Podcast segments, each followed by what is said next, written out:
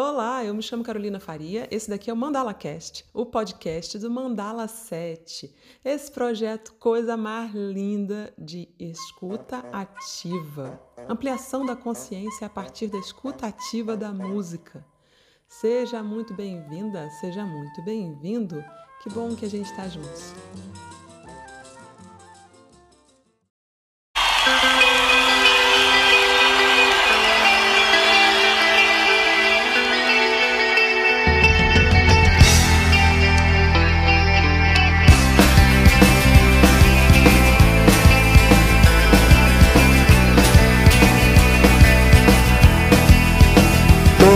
Os dias quando acordo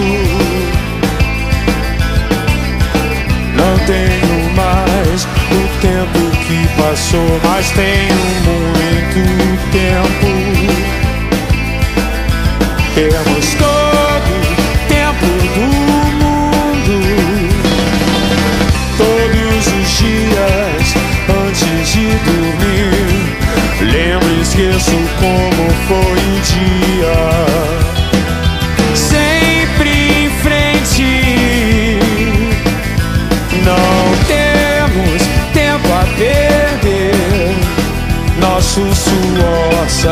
sagrado É bem mais belo que esse sangue amargo Então, sério e selvagem, selvagem, selvagem.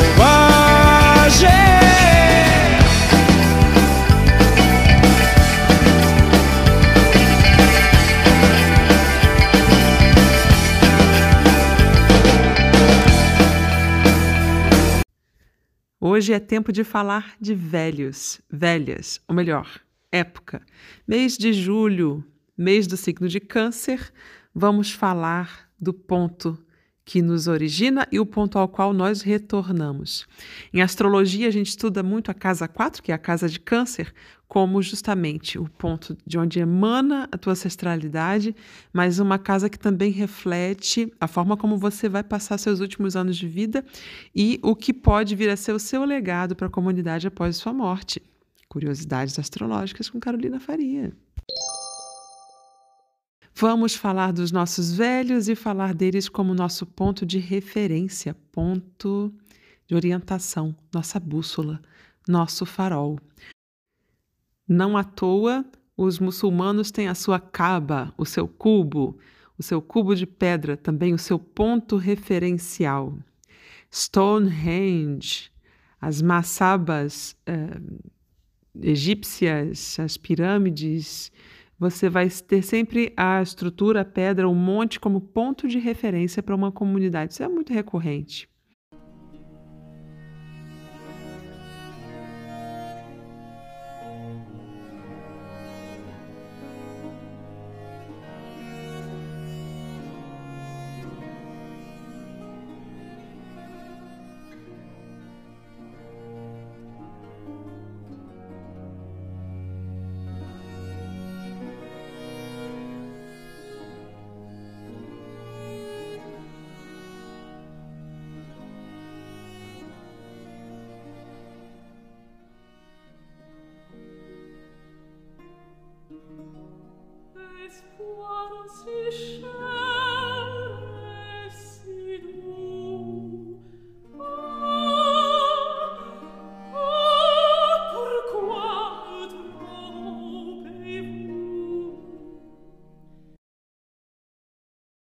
E hoje vamos falar de Cibele.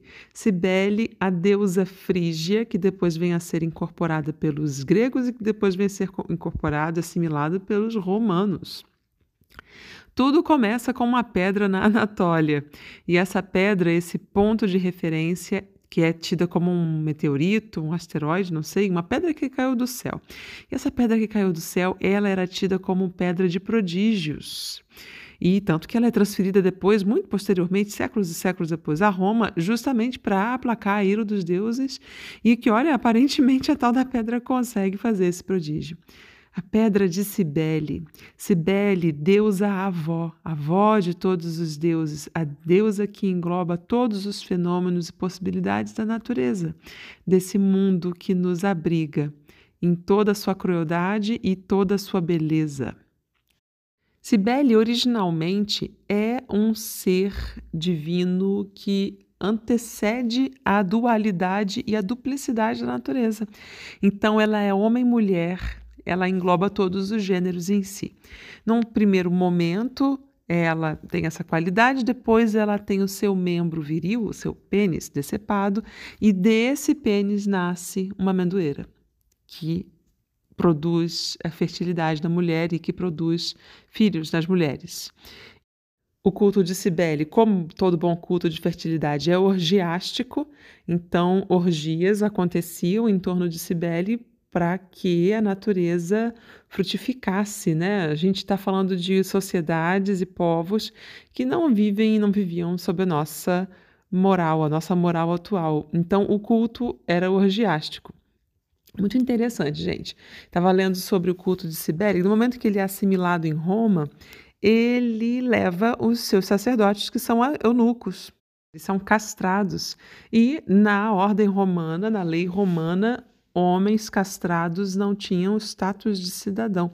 Muito curioso, porque séculos e séculos depois os castrati vieram a ser figuras assim notórias, importantíssimas, famosíssimas dentro da cultura romana, e a cultura do castrado, na verdade, ficou é, a gente quando pensa no castrado, a gente pensa num, castrado no contexto romano, né, especificamente italiano.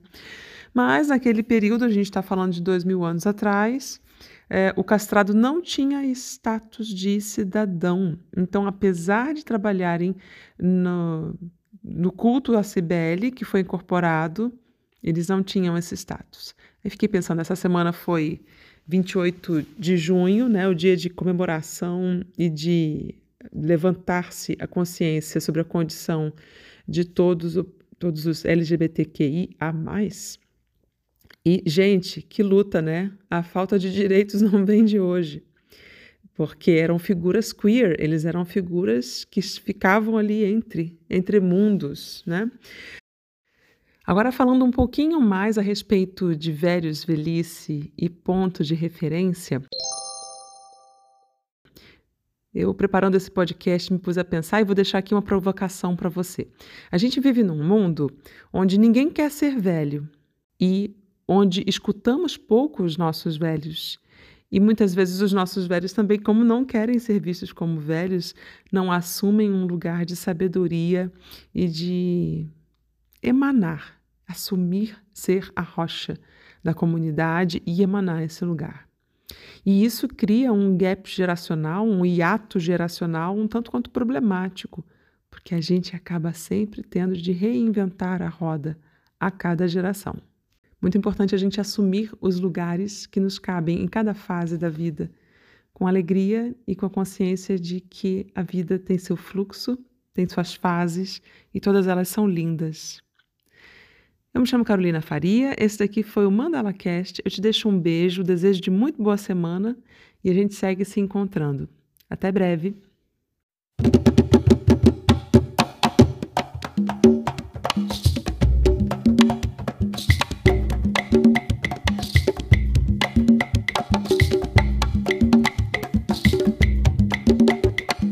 Qué